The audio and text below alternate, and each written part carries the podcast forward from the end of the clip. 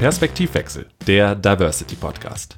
Wir sind dem Thema Vielfalt auf der Spur, öffnen die Schubladen unseres Denkens und Handelns und wagen mit dir den Blick über den Tellerrand.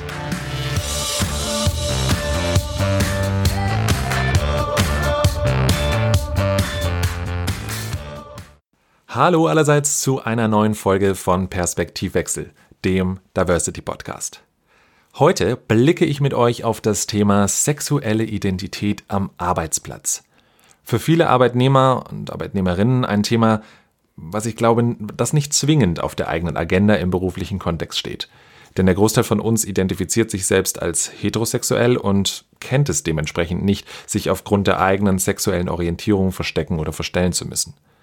Ich habe mal ein bisschen für euch recherchiert und tatsächlich scheint es so zu sein, dass circa 7,4 Prozent der Deutschen sich als LGBT identifizieren. Das heißt also als schwul, lesbisch, bi oder transsexuell.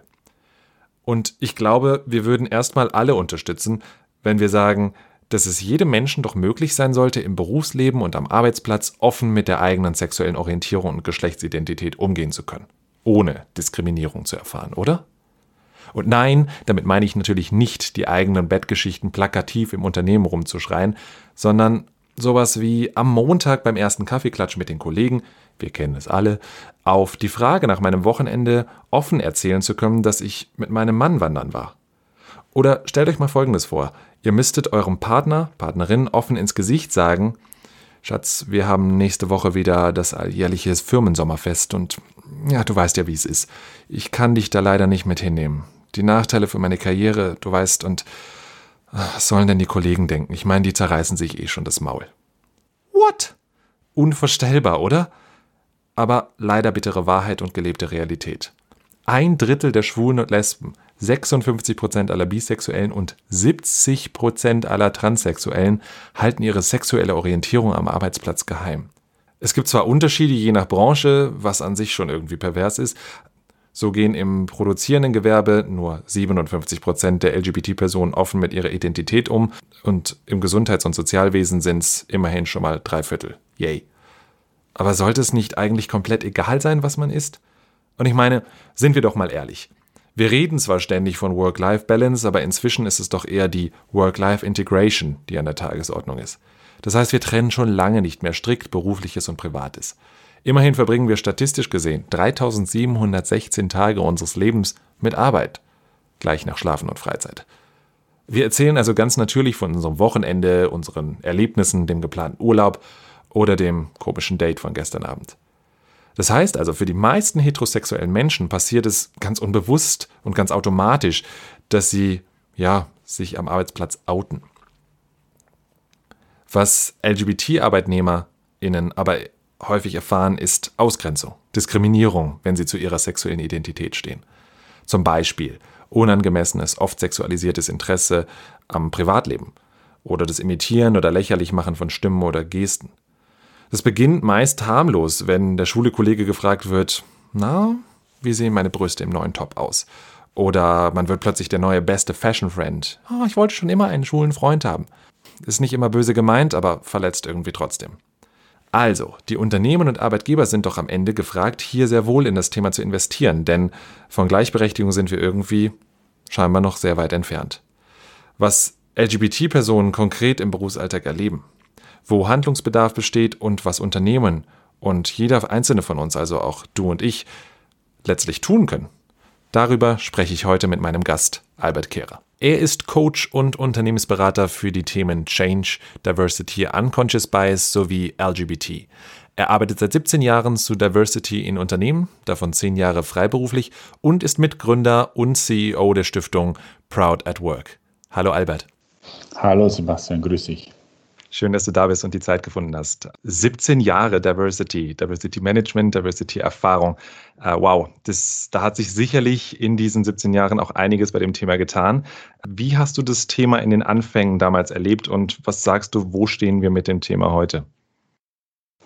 Es ist wahnsinnig viel passiert, um das mal so zu sagen. Ähm, als ich mit dem Thema angefangen habe oder reingerutscht bin in das Thema, weil ich ähm, damals bei der IBM ein wie es damals hieß, GLBT, äh, MitarbeiterInnen-Netzwerk gegründet habe, ähm, da war Diversity noch ein Nischenprodukt. Da gab es ein paar Firmen, die ähm, die Karte der Vielfalt initiiert hatten und begonnen hatten, aber es gab noch nicht ganz so viele Unternehmen, die da wirklich ernsthaft das Thema betrieben hatten. Und mittlerweile sind wir natürlich an der Stelle, wo es 3000 Unterzeichner bei der Karte der Vielfalt gibt, wo das Thema LGBT wahnsinnig groß ist und wo die Leute es nicht nur als Feigenblatt machen, sondern ganz viele das Thema auch wirklich ernst meinen. Jetzt hast du den Fokus ja schon auf das Thema LGBT-Diversity gelegt und du fokussierst dich ja auch in deiner Arbeit als Coach und Berater und mit deiner Stiftung äh, sehr stark auf diese Diversity-Dimension der sexuellen Identität.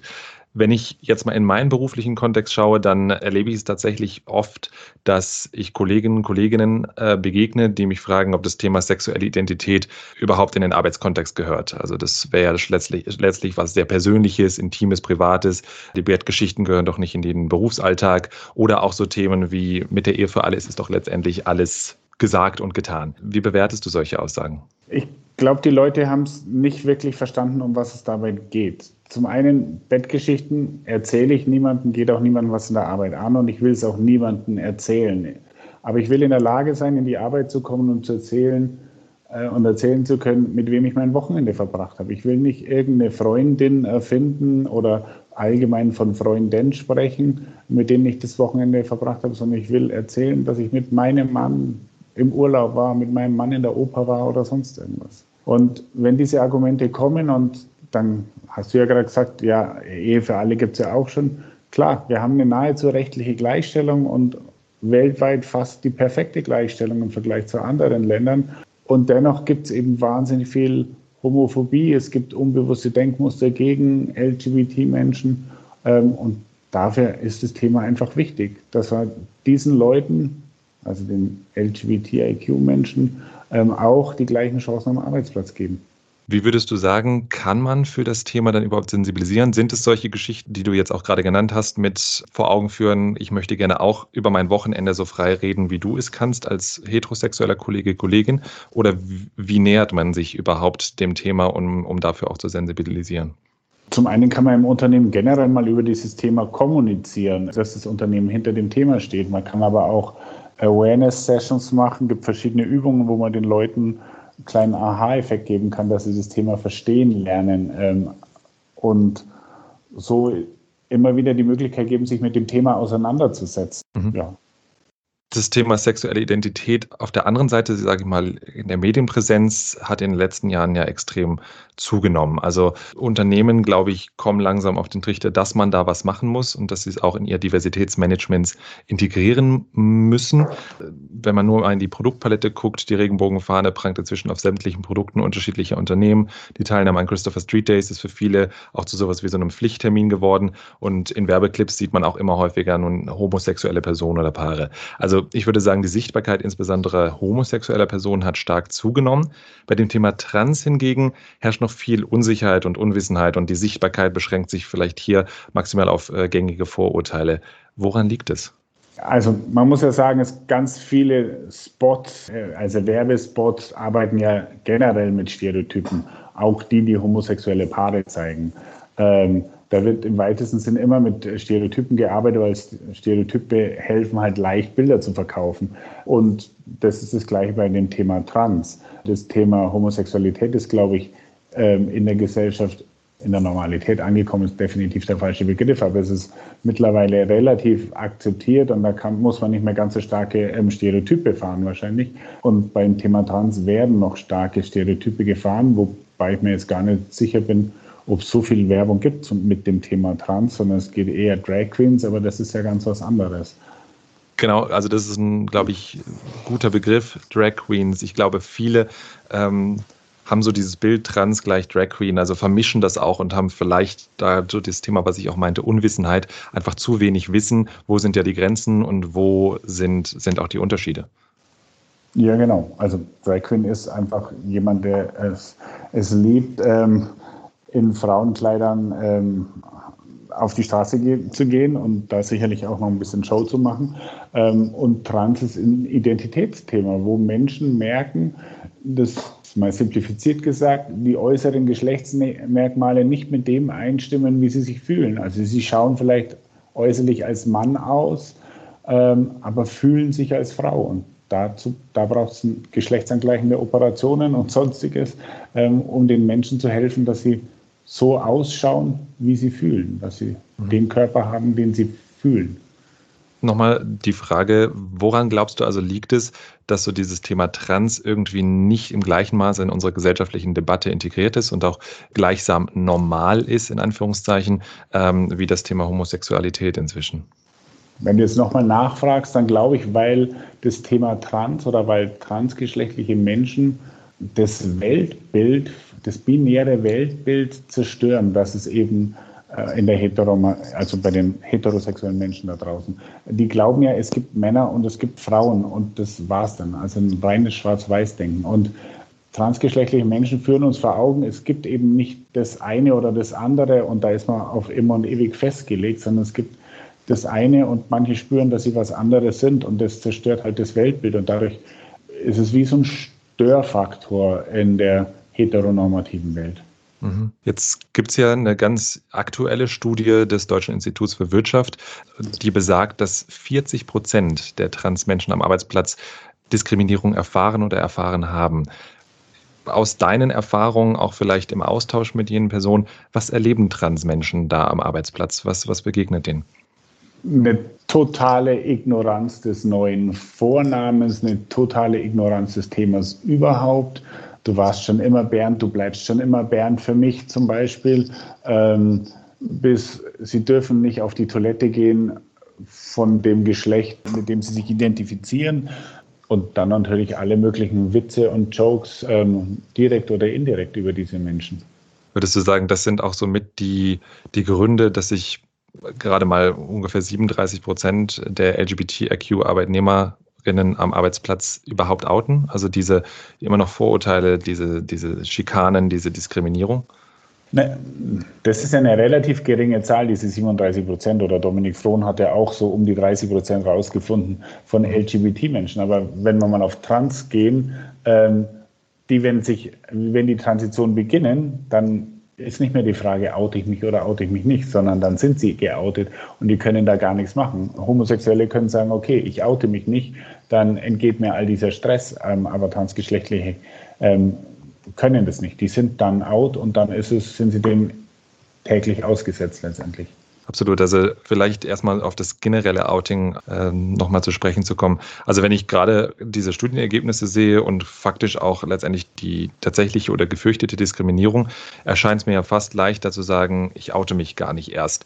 Was sagst du, sollte man sich überhaupt am Arbeitsplatz outen oder ist das am Ende doch zu riskant? Also ich sage mal klar, bei einer Transperson, die auch diesen, diesen Umwandlungsprozess macht, ja, ist es fast unumgänglich, aber es gibt ja auch Stufen davor.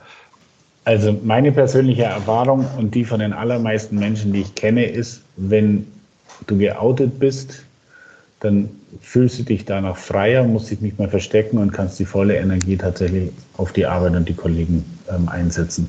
Und wenn du dich verstecken musst, dann kostet es wahnsinnig viel Energie, ähm, dieses Verstecken. Von dem her, ich würde sagen, outen ist die bessere Wahl. Nichtsdestotrotz ähm, muss jeder für sich entscheiden. Und das hat ganz viel mit der Sozialisation zu tun, ähm, mit den persönlichen Erfahrungen am Arbeitsleben, am Arbeitsplatz, beim jetzigen Arbeitgeber, bei früheren Arbeitgebern. Traue ich mich denn, mich zu outen? Ähm, weil das ist das eine. Und dann ist die andere Frage, bietet das Unternehmen, in dem ich mich gerade bewege, die Kultur, wo ein Outing möglich ist? Und in dem Spannungsfeld muss ich eine Entscheidung treffen und dann mit den Konsequenzen leben lernen. Das hört sich jetzt dramatisch an. In den allermeisten Fällen sind ja keine negativen Konsequenzen und trotzdem muss ich letztendlich dann schauen, was dann passiert. Aber mhm. ich würde sagen, outet euch, ist die bessere Wahl. Gibt es sowas wie eine beste Strategie für ein Coming Out am Arbeitsplatz? An wen wende ich mich? Ähm, was muss vielleicht auch von Unternehmensseite gegeben sein, dass man sagt, ja, das ist tatsächlich ein Umfeld, das auch ein Coming Out und dann letztendlich äh, das Leben mit der eigenen sexuellen Identität zulässt? Also als allererstes Mal würde ich schauen, gibt es in dem Unternehmen irgendeine Aussage zum Thema Diversity? ist da die sexuelle Orientierung, geschlechtliche Identität erwähnt? Ähm, wenn ja, bestehen schon mal gute Chancen. Wie ist denn mein Umfeld, mein, meine Kollegen im Team, mein Vorgesetzter zu dem Thema eingestellt? Da kann man ja durchaus ein bisschen vorfühlen, wie die so sind, was die so Kommentare machen, wenn ähm, der CSD ist oder sonst irgendwas. Wenn da viele negative Kommentare sind, muss man sich vielleicht noch ein bisschen überlegen, sich da zu outen. Gibt es eine Diversity-Abteilung? Ähm, Gibt es ein LGBT-Netzwerk, auf das ich zugehen kann, ähm, das mir vielleicht sogar hilft oder sagt, wie safe es ist, im Unternehmen mich zu outen? Und dann gibt es immer noch, noch den Betriebsrat, der kann mir auch helfen. Es ist eigentlich seine Aufgabe, auch Schwulen, Lesben, Bi, Trans und Intermenschen am Arbeitsplatz zu helfen. Und der kann auch mit zur Seite stehen, ähm, wenn man sich outen möchte. Welche Möglichkeiten habe ich denn im Umkehrschluss? Also, du hast jetzt eine ganze Reihe von, von Sachen aufgezählt, die im besten Fall ja auch nach außen kommuniziert werden. Jetzt hat man ja das sehr häufig auch schon gehört, diesen Begriff Pinkwashing. Also viele Unternehmen, die einfach nach außen sich unglaublich gut darin vermarkten, ähm, LGBT-friendly zu sein oder überhaupt diversity-friendly und ich kann ja letztendlich erstmal nur bis zur, zur äh, Konzernmauer schauen und dahinter weiß ich gar nicht, äh, was mich erwartet. Welche Möglichkeiten habe ich, wenn ich noch gar nicht im Unternehmen bin, herauszufinden, wie diversity-friendly ähm, auch ein Unternehmen ist? Zum einen habe ich natürlich, wie du sagst, ähm, die, die externen Veröffentlichungen, was ein Unternehmen zu dem Thema macht. Und wenn man ein bisschen Feingefühl hat, dann kriegt man mit, wie viel Marketingsprache das Ganze ist. Man kann über Social Media, ähm, Xing, LinkedIn rausfinden? Gibt es irgendwelche meiner Bekannten, die irgendjemanden kennen, der in diesem Unternehmen arbeitet, der mir was dazu sagen kann? Hat dieses Unternehmen tatsächlich Ansprechpartner zum Beispiel genannt zum Thema LGBT auf deren Webseite? Ähm, zum Beispiel die zentrale E-Mail-Adresse des LGBT-Netzwerks. Da kann ich ja mal hinschreiben und sagen, ich interessiere mich für einen Job. Wie geht es bei euch mit dem Thema tatsächlich? Ist das alles ernst gemeint, was auf der Webseite steht? Und man kann natürlich, äh, das offen auch im Interview ansprechen. Hey, wie schaut's aus? Und dann kriegt man ganz schnell mit, wie die Leute reagieren. Wenn den Leuten der Mund offen stehen bleibt und nicht, sie noch nicht sofort eine ehrliche Antwort dazu wissen, dann ähm, muss man sich überlegen, ob man in so ein Unternehmen gehen möchte okay, dann bin ich im Unternehmen. Also ideal ist ja, wenn man auch so aktuelle Studien von Young Professionals und, und Absolventinnen Absolventen liest und auch gerade der LGBTIQ-Community, dass sich viele ein Arbeitsumfeld einfach wünschen, in dem sie so sein können, wie sie sind und ihr Potenzial somit letztendlich ungeachtet ihres Backgrounds voll entfalten können. Was bedeutet das jetzt im Umkehrschluss für ein Unternehmen, auch gerne in Bezug auf Trans, äh, legen wir darauf mal den Fokus. Was können bzw. sollten Unternehmen hier tun? Welche Maßnahmen sind ratsam umzusetzen? Dass, wenn sich eine Person meldet und sagt, ich möchte eine Transition machen, ähm, dass dann kommt, ja, wir sind da für dich, wir unterstützen dich, wir begleiten dich in allen Angelegenheiten und wir stärken dir den Rücken. Wenn diese Aussage kommt, dann wäre es genial. Große Konzerne haben Transi Transition Guidelines, wie das so schön heißt, wo tatsächlich ein Ablauf ist, wann ist was zu machen, wer macht was. Dass sie Namensänderungen vor der offiziellen Personenstandsänderung ähm, akzeptieren, weil es gibt den DGTI-Ausweis, mit dem man auch einen anderen Namen tragen kann. Dass sie letztendlich in der, in der internen wie externen Beziehung, also zu KollegInnen und KundInnen und LieferantInnen hinter der Person stehen und sagen, wir schätzen die Arbeit dieser, dieses Mitarbeiters oder dieser Mitarbeiterin und wir unterstützen dich da. Und wenn Sie das dem, dem oder der Mitarbeiterin entsprechend glaubhaft verkaufen, dann wäre es perfekt. Eine Maßnahme, über die ich letztens gestoßen bin, ich, ich glaube, die Otto Group hat das umgesetzt, waren genderneutrale Toiletten. Und mir schoss da sofort die Frage in den Kopf, ob solche Maßnahmen nicht ja, dazu führen, dass noch mehr über Transmenschen gesprochen wird, im Zweifel diskriminiert wird, weil theoretisch ja jeder sieht, wer auf diese Toilette geht. Macht es, würdest du sagen, also Sinn, sowas mit auf die Agenda zu nehmen, um im Rahmen von ja auch so baulichen Veränderungen hier ein Stück weit in Richtung Gleichberechtigung zu gehen? Ja und nein. Das kann man leider nicht genau beantworten. Also ähm, in einer reinen binären Welt, in, den, in, der es nur Männer und Frauen gibt, ähm, machen genderneutrale Toiletten keinen Sinn, weil transgeschlechtliche Menschen sind entweder Mann oder Frau und gehen eben auf die eine oder andere Toilette. Und wenn sie sagen, ich bin heute nicht mehr Mann, sondern ich bin Frau, dann gehen Sie zukünftig auf die Damentoilette. Dafür eine genderneutrale Toilette zu machen, macht, glaube ich, keinen Sinn. Das hat eher was mit Organisationsentwicklung zu tun und dann die Teams und Kolleginnen entsprechend zu begleiten, dass sie es akzeptieren, dass die Person ab sofort auf eine andere Toilette geht. Die genderneutrale Toilette ist ja jetzt erst nochmal aufgekommen, weil das Bundesverfassungsgericht geurteilt hat, dass intersexuelle Menschen, also nicht eindeutig männlich oder eindeutig weibliche Personen, sondern irgendwas dazwischen, dass die ein Recht haben, mit ihrem Geschlecht anerkannt zu werden. Und die sind nicht Frau und die sind nicht Mann. Auf welche Toilette sollten sie gehen? Ähm, dafür gibt es die genderneutrale Toilette. Bevor ich jetzt in ein Unternehmen einsteige, suche ich ja für gewöhnlich auf den gängigen Wegen nach einem Job. Nun gilt seit Januar 2019 ja die Verpflichtung, das D für divers auch in Stellenausschreibungen aufzunehmen. Dennoch halten sich nicht immer alle Firmen daran oder noch immer nicht. Gibt es letztlich in der unternehmensinternen und auch externen Kommunikation darüber hinaus irgendwelche Möglichkeiten, die ich habe als Unternehmen, ja, eine, eine inklusive Sprache mit aufzunehmen?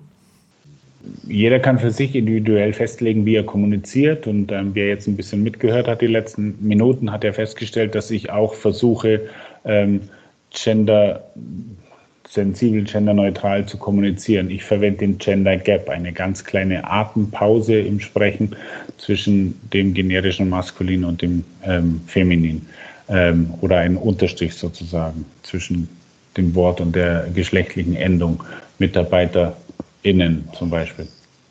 Ähm, das kann jeder individuell machen, ob das Unternehmen offiziell ähm, gendersensibel oder genderneutral kommuniziert.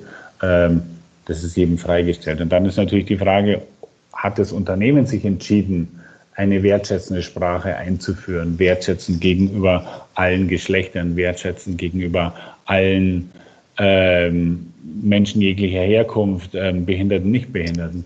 Ähm, und das machen bislang noch äußerst wenige Unternehmen. Ähm, was super schade ist. Einige beginnen es so langsam, aber damit könnte man auch zeigen, dass Menschen willkommen sind. Momentan ist es so, dass das generische Maskulin verwendet wird und es ist in vielen psychologischen Studien nachgewiesen, dass Frauen sich davon nicht angesprochen fühlen.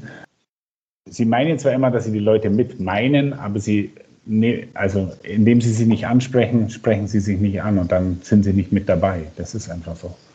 Mhm. Ich glaube, da braucht es auch noch viel Umdenken und viel Verstehen, worum es eigentlich geht, weil letztendlich haben wir ja genau zwei Lager in dieser Debatte. Die einen, die sagen und auch die Studien rezitieren, die du jetzt wahrscheinlich heranziehst und sagen, wir brauchen das und das ist wichtig. Ähm, einfach um jeden zu inkludieren. Und die anderen, die sagen, was für ein Bullshit, haben wir nicht andere äh, Probleme und ähm, ähm, die sollen sich mal nicht so haben.